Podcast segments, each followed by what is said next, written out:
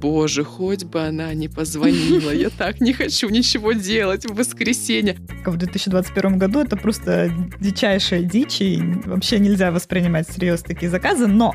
Я иду тогда за костюмом. Привет, это подкаст «Олег, где макет?» Подкаст о том, как найти себя на фрилансе, сделать его осознанной частью жизни, путешествовать и хорошо зарабатывать. В этом выпуске мы обсудим, где и как находить первых клиентов. Стоит ли идти на бирже? Нужны ли на фрилансе обычные сайты с вакансиями вроде HeadHunter? И какую цену называть клиенту за первый заказ?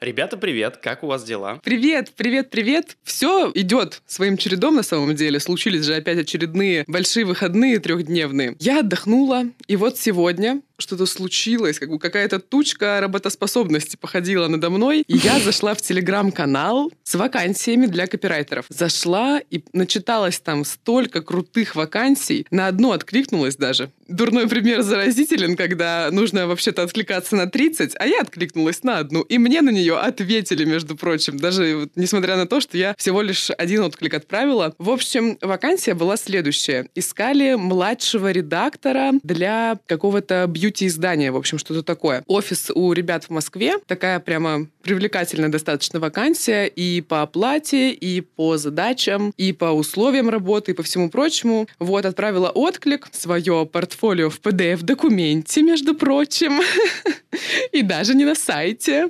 Не послушала наш прошлый выпуск. Пока нет, не было времени переделать. Надеемся, что в конце тебя не возьмут. Подожди, дослушай историю. Мне ответили на мой отклик и написали Ари, Арина, здравствуйте. Очень понравилось ваше портфолио. Большое спасибо, что прислали. Но, к сожалению, мы ищем человека из Москвы. Но через месяц у нас откроется удаленная вакансия. Можно с вами связаться, когда она у нас будет актуальна? Так что тут плюс-минус, середина наполовину. Не тебе, Андрей, не мне. Не мне работу, не тебе мою не работу. А, а дальше мы посмотрим, будешь ли ты следовать советам про документы, про цены, планы, про переговоры, и тут уже... Да, на самом деле, я действительно подумала, блин, мы тут с вами такие полезные и прикладные вещи обсуждаем, что нужно это все применять. Ну, правда, пока что не начала, конечно, со своего портфолио, оно мне просто и так нравится.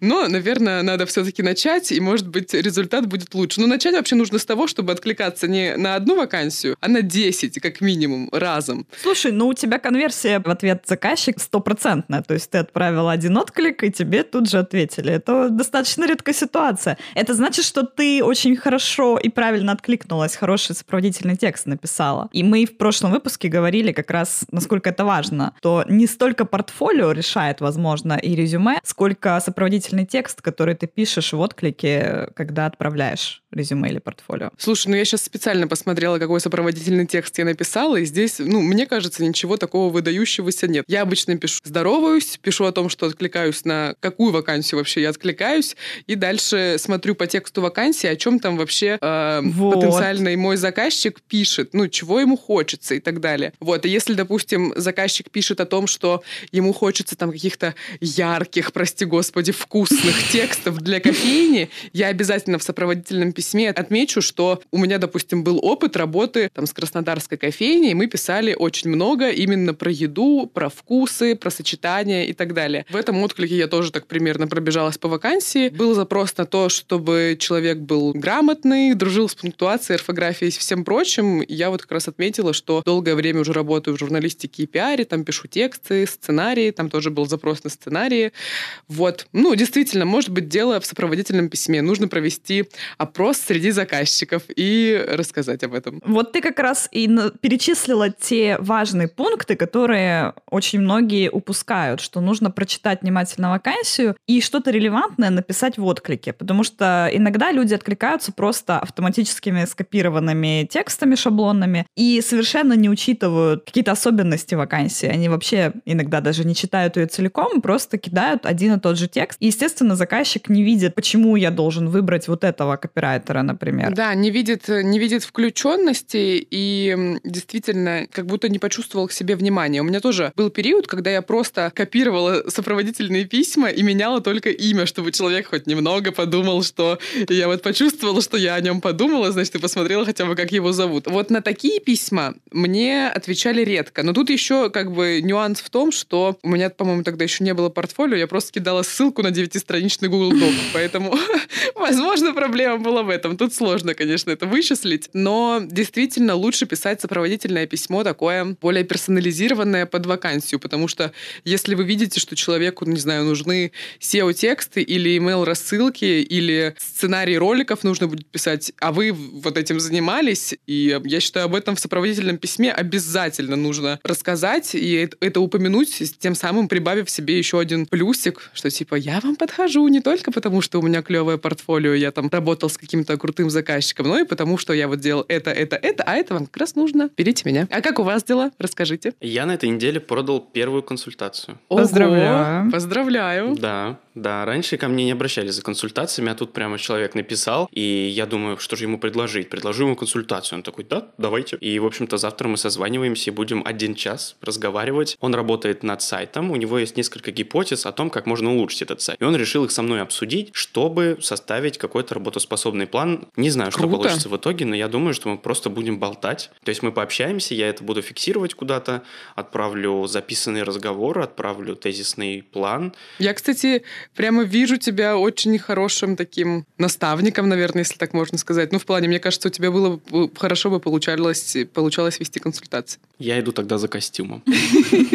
Миля, что произошло у тебя? У меня тоже появилась консультация, но, правда, не первая, а, не знаю уже, какая по счету. Внезапно у меня появилась в жизни, потому что я просто читала в очередной раз чат EdMarket. EdMarket Club — это чат про онлайн-образование, очень крупный и очень классный, кстати, в котором много работы хорошей можно найти абсолютно случайным образом, потому что там люди постоянно обсуждают запуски, запуски курсов, обучение, настройку вебинаров. И просто я периодически туда захожу, смотрю, что люди спрашивают, и если могу помочь, то отвечаю, собственно, говорю, что вот могу проконсультировать по поводу лендинга или по поводу конверсии, или по поводу воронки продаж, или еще чего-нибудь. И тут внезапно человеку понадобилась настройка Патреона, а я как раз буквально недавно Patreon настраивала для себя. Ну и, собственно, написала, что могу помочь. И вот мы сейчас общаемся на тему, как настраивать Patreon, и, собственно, я предлагаю свою помощь. Ты никогда не знаешь, какие твои навыки, какие твои знания и опыт могут пригодиться. То есть я просто настроила Patreon для себя, я разобралась в этом. Ну и, по сути, если кому-то нужна помощь, я могу его настроить и для другого человека, настроить там э, вывод денег, да, там и вот эти карточки, как они на английском называются, TR, не знаю, как это читается. Все нужно использовать. Все наши новости и дела каким-то магическим образом превратились э, в обсуждение того, а откуда к нам пришли заказчики потенциальные. Это как раз тема нашего сегодняшнего выпуска, а где искать клиентов и, что самое главное, первых клиентов, где искать. Слушайте, по- получилось, по-моему, максимально тематически с первых секунд. Начнем, наверное, сначала, как мы находили первых клиентов. Я, по-моему, уже про себя рассказывала. Это был замечательный бар здоровой еды и напитков, куда я пришла варить, в кавычках, смузи, а начала заниматься Инстаграмом. Сварила Инстаграм. Сварила Инстаграм в итоге. Вот так бывает. Недавно буквально, кстати, я думала о том, что понятие фриланса, оно, как правило, очень сильно подменяется в большинстве случаев. И если человек... А, кстати, сегодня буквально я об этом думала. Я просто сидела на съемке, встретила коллегу, она приехала на ту же локацию, видимо, она там СММщик этой компании, этого магазина или что, где мы снимали рекламный сюжет э, с каналом. И я сегодня сидела и думала, блин, это получается она так долго на фрилансе, а потом я такая, оп, и думаю, Арин, она не на фрилансе, она просто СММщик, у нее такая специфика работы, у нее гибкий график, она каждый день куда-то ездит, там, по своим заказчикам, может быть, снимает сторис или на какие-то переговоры ездит и так далее. И я сидела и осознавала, что на самом деле она не фрилансер, она просто СММщик с, ну, таким достаточно нестандартным графиком работы. И в связи с этим, продолжая всю эту свою мысль, я пришла к тому, что, наверное, у очень многих людей с гибким графиком этот гибкий график подменяется понятием фриланса. И, возможно, вот у меня тоже так было, не знаю. Поэтому что-то я с какой-то неуверенностью пришла на сегодняшнюю запись о том, что действительно ли вот этот бар здоровой еды и напитков это был фриланс или нет. Тут, конечно, остается вопрос вопрос висеть в воздухе. Настоящий ли ты фрилансер? Сейчас все карты-то и вскроются. Я начала думать, действительно, моя работа в SMM в баре здоровой еды и напитков, она была такая достаточно систематизированная. То есть периодически приезжала, а, снимала сторис, мы делали фото-видео-контент, э, на какие-то встречи я приезжала и так далее. Вот. А фриланс — это же все-таки про проекты. И вот мне кажется, что первый мой опыт, именно фриланс-опыт, если не брать в учет замечательные сваренные смузи и Инстаграм, случился ближе к концу второго курса. Помните, да, эту историю с черешней, жарким июлем, mm-hmm. желанием получить денег? А я проходила курс у одного блогера, марафон. Блин, очень забавный марафон, мне немножко за него стыдно. Но все-таки я проходила марафон по заработку и узнавала, а как же это вообще зарабатывать деньги удаленно. Там был сайт более чем с 200 профессиями. В общем, на этом марафоне каждый день был посвящен какой-то определенной теме. Сначала мы э, определялись с нишей, в которой мы бы хотели работать. Короче, мне кажется, это был просто марафон по фрилансу в какой-то степени, ну, на э, современный язык, если переводить. Остался вот этот большой чат после марафона на 300 человек. В течение полугода туда периодически прилетали вакансии вакансии очень-очень разные. Нужно было кому-то создать э, лендинг, кому-то задизайнить визитки, кому-то э, написать тексты, кто-то искал редактора. Ну и тут, собственно, сценарии для Маши Мельниковой, для ее шоу на YouTube и все прочее. Вот мне кажется, вот именно та история, тот мой опыт, которым я уже делилась в прежних эпизодах, это как раз было моим первым опытом на фрилансе. А потом уже все завертелось и пошло дальше. Потому что фриланс же это про проект. Как было у вас? Я вот сейчас пытаюсь вспомнить, какой у меня был первый проект, потому что это было настолько давно, что они у меня все перемешались. Но мне кажется, один из первых был, как ни странно, найденная на биржах работа с текстом. То есть мне там платили что-то около 50 рублей за тысячу знаков, те самые пресловутые. И это был одиннадцатый год, я до сих пор удивляюсь, почему сейчас 50 рублей платят, хотя это, в принципе, нелогично, у нас инфляция и прочее. Да, это как история про чек из 2007 и чек из 2017, когда ты приходишь, берешь все те же самые продукты, mm-hmm. а стоимость у тебя почему-то чек в итоге получается в два раза больше. Меня просто ужасает этот факт, и я не устаю повторять, что 50 рублей за тысячу знаков в 2021 году это просто дичайшая дичь, и вообще нельзя воспринимать всерьез такие заказы. Но тогда это было еще куда ни шло. То есть это была, ну, относительно неплохая зарплата для, точнее, оплата для копирайтера. Тогда, естественно, я еще только начинала, мне было типа лет 18. Ильяхов еще не выпустил свою книгу. Мы все не очень понимали, как писать тексты для интернета, поэтому это казалось нормой. Ильяхова еще не было, поэтому интернет не знал, как писать тексты. Да, как писать тексты. То есть вот это понимание, как продавать товары и какие статьи писать э, на сайты, было еще достаточно размытым и из головы выдуманным. Я находила, по-моему, это тоже на каких-то биржах фриланса, хотя сейчас заказы на тексты на биржах лучше не искать. И я помню очень четко, что вот эти заказы помогали мне оплачивать аккаунт на этих биржах фриланса, чтобы я могла больше откликаться и находить уже более дорогостоящие заказы на монтаж. То есть у меня копирайтинг в тот момент был не основной деятельностью, а просто способом заработать на оплату про аккаунта, чтобы находить по монтажу и по видеосъемке нормальные заказы на 10, там, 20 тысяч рублей. Я, кстати, помню, у меня тоже были какие-то попытки найти что-то на бирже. Тогда же на том же самом марафоне по заработку нам очень много рассказывали про Юду, про Quark, про FL, E-текст, ну что-то такое. Mm-hmm. В общем, все вот эти знакомые знакомые многим сайты. На многих я заводила аккаунты, но, по-моему, ни на одном у меня не получилось взять заказ. С кем-то, я помню, каким-то мужчиной, заказчиком мы даже созванивались, ему нужен был текст, по-моему, для какого-то рекламного буклета или что-то такое, но потом он просто исчез.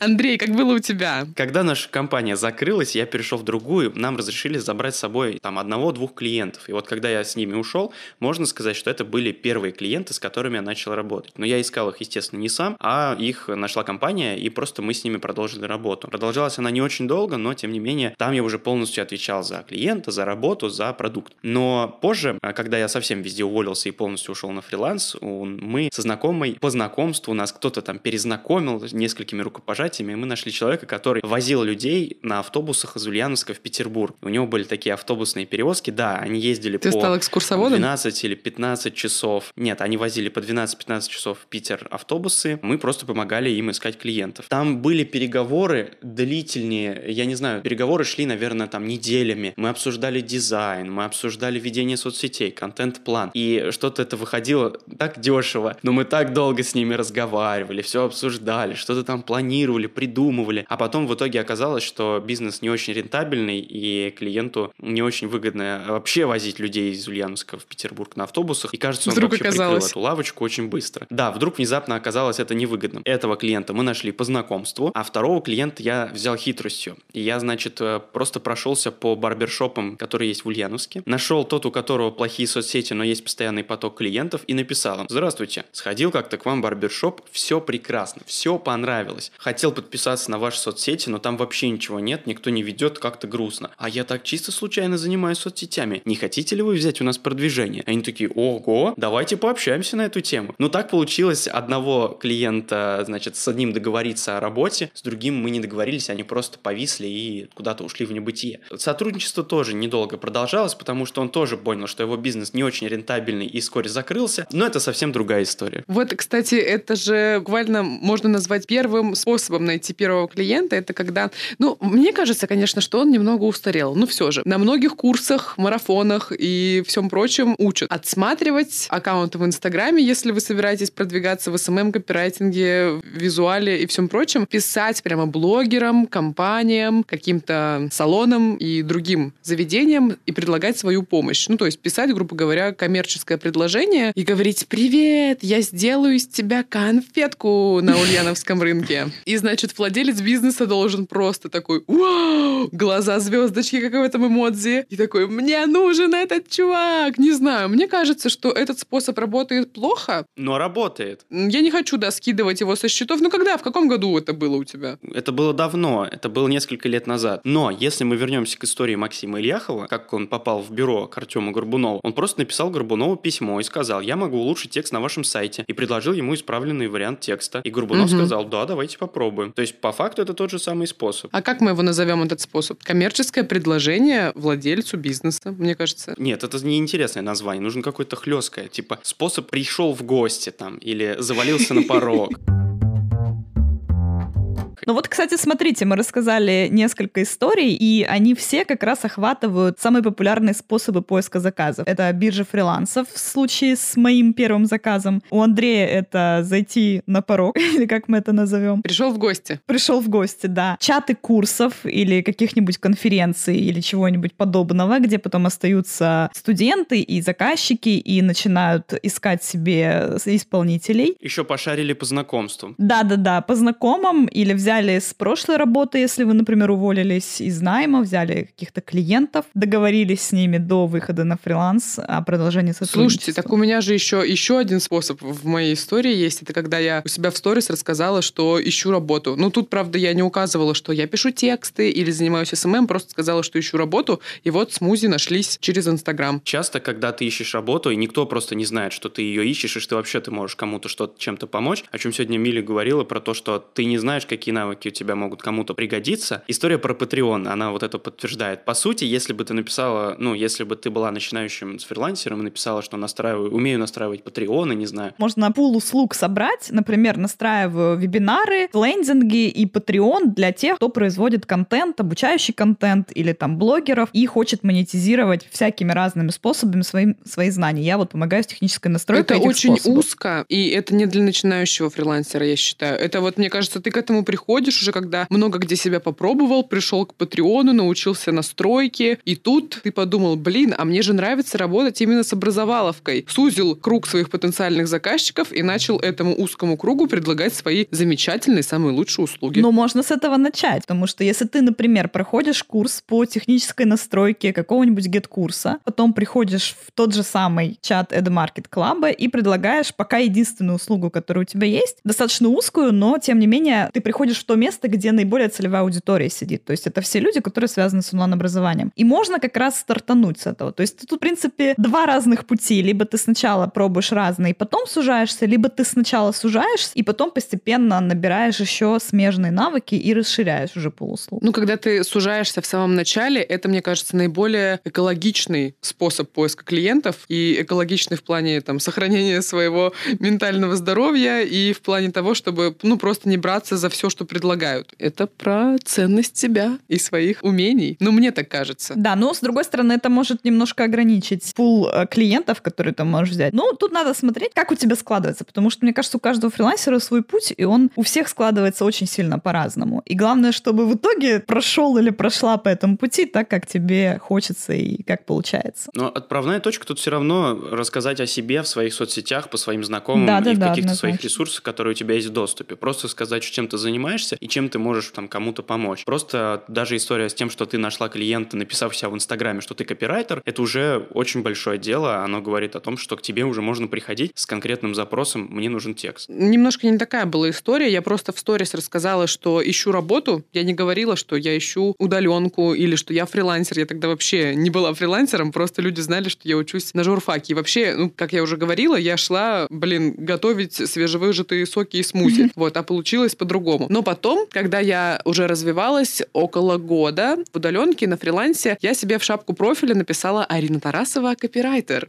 С этим тоже связана крутая история. Я тогда, год назад, как раз уволилась из Дома искусств. Прошло 10 дней, и мне в директ упало сообщение. Привет, мы ищем копирайтера для нашего агентства. Я увидела тебя, нашла просто по поиску в Инстаграме, по шапке профиля, почитала твои тексты на странице, и из того, что я успела увидеть сегодня на других профилях, типа, мне показалось, что ты действительно такой вот пишущий человек, потому что у тебя в постах тоже можно что-то найти похожее на тексты, которые нам нужны. Это как раз пример того, о чем говорил Андрей, подтверждающий, собственно, его слова. Да, еще есть способ, который мы сейчас не назвали. Самый очевидный нетворкинг, когда ты приходишь в большую толпу людей, начинаешь со всеми знакомиться, рассказывать о себе, только не в онлайне уже, а в офлайне. Говоришь, чем ты занимаешься, рассказываешь, какие услуги ты оказываешь, вообще, что ты делаешь. И потом к тебе люди начинают приходить и такие, о, точно. Еще ко мне иногда обращаются клиенты после всяких выступлений, работ на форумах, конференциях и все, всяком таком. У меня тоже был такой опыт, кстати. Одним летом у нас в Красноярске запустился такой небольшой проект, назывался он «Завтрак по маркетингу». Ну, в общем, это были бизнес-завтраки, на которых собирались люди, интересующиеся маркетингом, и за сырниками и кашей обсуждали разные важные темы. Ну, они на самом деле были достаточно базовые. И я попала на завтрак, который был посвящен теме УТП, уникальное торговое предложение.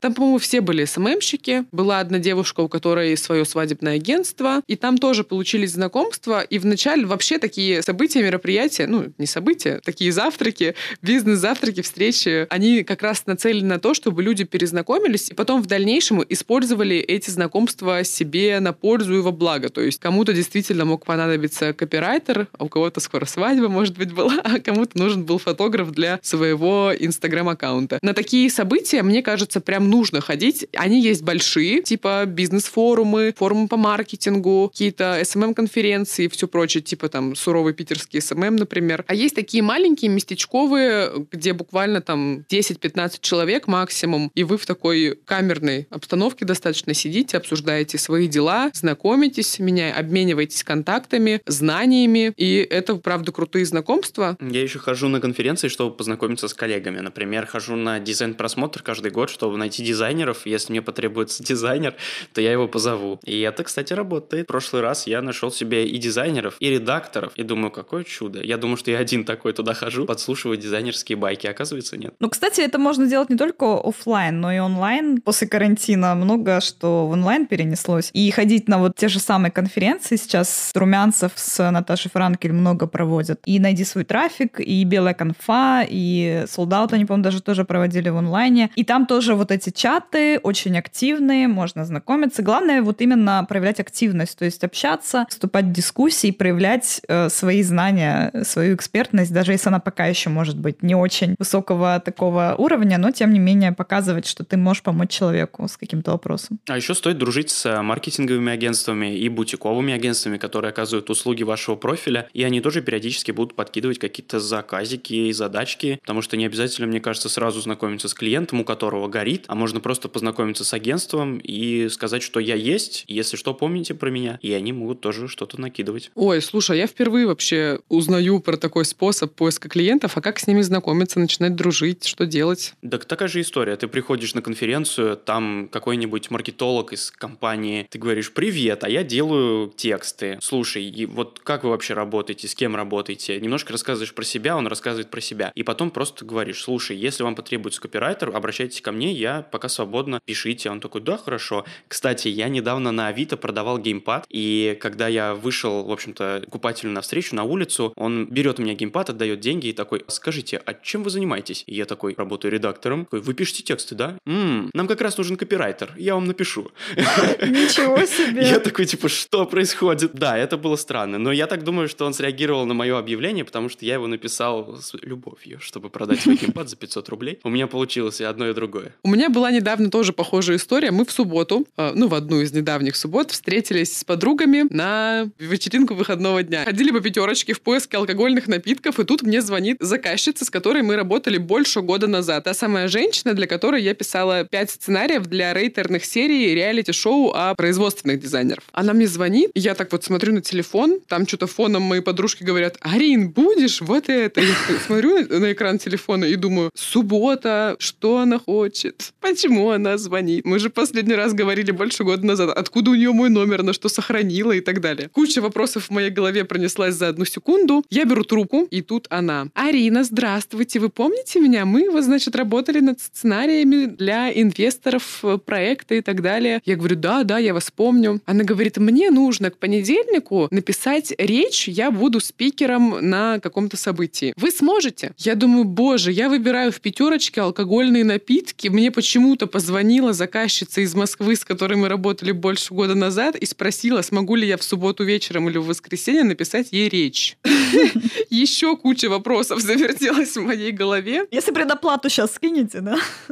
Я как раз на кассу иду. До 10 успейте скинуть предоплату, тогда напишу. У нас до 11 алкоголь продают, все нормально, у нее было много времени. Ну и вот я говорю, да, смогу. Ну и она рассказала все детали, какую речь ей нужно написать, на сколько по времени, что это все в сжатые сроки и так далее. Ну, я уже как бы, блин, стою перед нужным мне прилавком, слушаю ее, мои подруги уже в нетерпении такие, ну что, будем брать? Я говорю, слушайте, давайте мы завтра, наверное, с вами созвонимся там во второй половине дня и все обсудим. Она такая, да, да, конечно, давайте созвонимся. Потом этой ночью я легла спать в 5 утра, проснулась в 11, встала с кровати в 2, отлично позавтракала. И весь день я ходила и думала, боже, хоть бы она не позвонила, я так не хочу ничего делать в воскресенье. Она не позвонила, думаю, слава богу, это впервые в жизни, по-моему, я радовалась, что клиент куда-то слился, делся и так далее. Но это, к слову, о том, как вообще на голову падают клиенты и заказы, когда ты, блин, алкогольные напитки выбираешь в пятерочке. И вот здесь мы подходим к следующему такому важному пункту, что когда ты начал работать с одним, вторым, третьим клиентом, они потом сами идут, если ты хорошо работаешь. Они возвращаются, рекомендуют тебя своим коллегам, друзьям, знакомым, друг другу. И спустя какое-то время ты уже обрастаешь такой базой клиентов, которым либо сам можешь прийти написать, и это совсем не зазорно попросить у клиента заказ и предложить свои услуги. Либо они сами к тебе просто приходят и обращаются. О, я предлагаю раскрыть тему о том, э, что делать и как вообще можно попросить заказ у клиента, с которым ты работал. Я этого никогда не делала, но слышала, что так можно. Вот, допустим, если мы берем среднестатистического фрилансера-новичка, ну, который, допустим, у него есть небольшой опыт и есть проблемы с заказами. Он вот тупняк у него, он не знает, что делать, где, где брать заказы и деньги, соответственно. Как? Что писать? Кому? Да ну что тут сложного? Пишешь своему клиенту, с которым ты работал. Здравствуйте, Николай Петрович. Мы с вами работали в прошлом году над сайтом. Я сейчас свободен, у меня есть время на другие проекты. Нужна ли вам какая-то помощь с текстами, сайтами или другими форматами? И он пишет, нужна или не нужна. Я сейчас э, уже не ищу сама работу давно, и поэтому я сейчас больше выступаю как заказчик. Мне авторы, которые пишут э, статьи на мои сайты или для моих клиентов, просто приходят и говорят, а вот у меня есть вот такая тема, если вам нужна, давайте я вам напишу. И я там прикидываю, вписывается ли она в контент-план, говорю, да, отлично, давайте, и все, мы начинаем работать. Но помимо всяких чатов, нетворкинга, конференций, своих социальных сетей, которые вы используете для поиска работы, нужно не забывать и традиционные способы поиска работы работы, потому что они все еще важны, все еще нужны, и там действительно можно найти очень классные вакансии, классные проекты, которые потом, возможно, выльются во что-нибудь постоянное, вы найдете постоянных клиентов, либо даже, может быть, постоянно удален. И это, как правило, помимо бирж фриланса, это обычный стандартный headhunter, похожий на него сайты с работой, джобборды, э, каналы в Телеграме с вакансиями, Facebook группы с вакансиями и проектами не только на фриланс, но и вообще там с удаленкой и даже с офисной работой, потому что иногда те, кто ищут сотрудников в офис, согласны на удален. Группы ВК, в которых вы сидите, там тоже вполне себе можно искать работу. И не нужно игнорировать биржи. Есть такая холиварная тема, стоит ли новичкам идти на биржи, потому что там низкие оплаты, как будто бы можно там на этих биржах очень сильно застрять, и очень много демпинга там, и прочее, прочее, прочее. Моя позиция такая. Я, когда искала работу, я искала ее вообще везде, где только можно, и в итоге находила. Находила, причем на биржах самые лучшие заказы, которые потом выливались э, в хорошее знакомство и достаточно продолжительное сотрудничество с клиентами. И в хорошие чеки, наверное, тоже не выливались. И хорошие чеки, да-да-да. То есть, конечно, там были и заказы, которые, вот как я рассказывала, один из первых заказов, это вот этот ролик анимационный на 3 минуты за 7 тысяч рублей. Это очень низкая плата. Но, тем не менее, я тогда... У меня ничего не было в портфолио, и мне было важно хотя бы просто попробовать поработать с клиентом, попробовать пройти весь этот процесс, когда ты откликаешься, когда ты проводишь переговоры, когда ты э, делаешь работу, получаешь правки, учишься говорить «нет» в какой-то момент, когда правок уже становится слишком много, сдаешь работу, получаешь оплату. То есть вот этот весь рабочий процесс, его в любом случае придется пройти, неважно на каком проекте, бесплатном, на стажировке, либо с низкой оплатой, либо с высокой оплатой, потренироваться в любом случае придется. И мне кажется, что нужно откликаться вообще везде, где только можно, как можно больше количество откликов оставлять. Прям по 20, 30, 40. Вот сидеть с утра, если у вас сейчас нет работы, садитесь с утра и несколько часов просто посвящайте тому, что откликаетесь. Не нужно думать, что э, поиск работы — это это там несколько минут в день. Это, как правило, в первое время занимает, ну, мне кажется, даже треть рабочего времени. Плюс еще треть рабочего времени будут занимать переговоры с клиентами. Часть из этих клиентов отвалится. Но зато потом постепенно-постепенно количество работы будет расти и перевесит количество времени, которое вы тратите на отклик. И самый такой продвинутый способ поиска заказов, мне кажется, он приходит э, с опытом. Ну и приходит, кстати, не ко всем. Это личный бренд. Я добавила этот способ поиска клиентов, потому что, мне кажется, если если вы достаточно э, инициативный человек и самостоятельный, то вам может он приглянуться. То есть вы делаете сначала свой проект. Вот как у меня, например, есть э, канал про фриланс и сайт э, Digital Broccoli, на котором я пишу статьи и, в общем, его продвигаю. И вы можете сделать что-нибудь подобное, сделать свой блог, либо сделать какой-нибудь сервис, может быть, да, если вы, например, разработчик, и начать о нем рассказывать. Если это разработка, то рассказывать о нем на Хабре. Если это что-то связано с маркетингом, то можно пойти на Текстеру, на Косу, на VC и там завести свой блог, рассказывать о том, как вы делаете этот проект, э, как привлекаете клиентов э, и так далее. С этого вашего блога вполне могут прийти к вам первые клиенты сами, и вам даже не придется самостоятельно их искать. Этот способ подойдет, мне кажется, тем, кто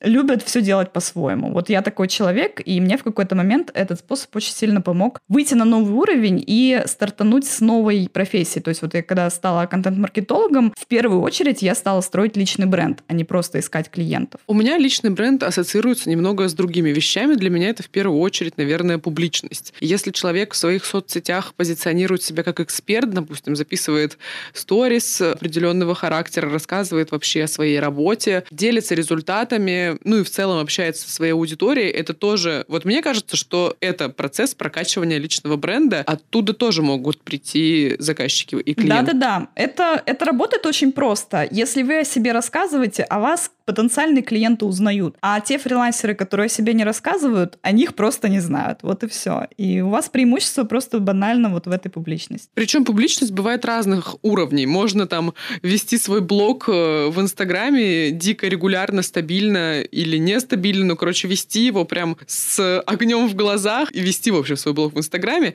А можно просто, не знаю, делиться на своих э, личных страничках там своими работами или там делать какие-то репосты. В общем, не знаю, как правильно это назвать. Может быть, как пассивный личный бренд. Я бы сказала, что здесь работает принцип лучше делать, чем не делать. Лучше делать как-нибудь, чем не делать совсем.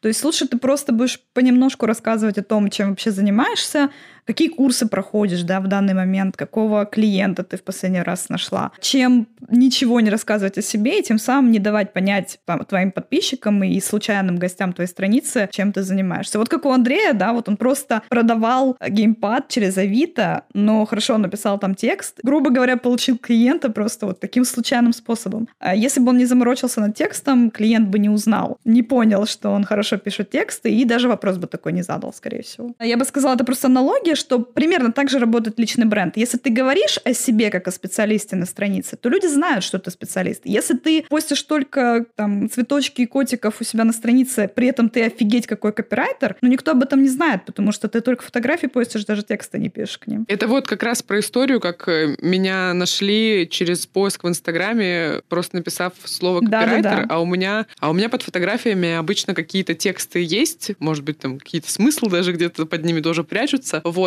когда действительно человек пишет тексты, ну, позиционирует себя как копирайтер, для меня немножко странно, если там у человека в социальных сетях нет ничего авторского. Я не говорю, конечно, про итоги года, прости господи, или про цели на 2021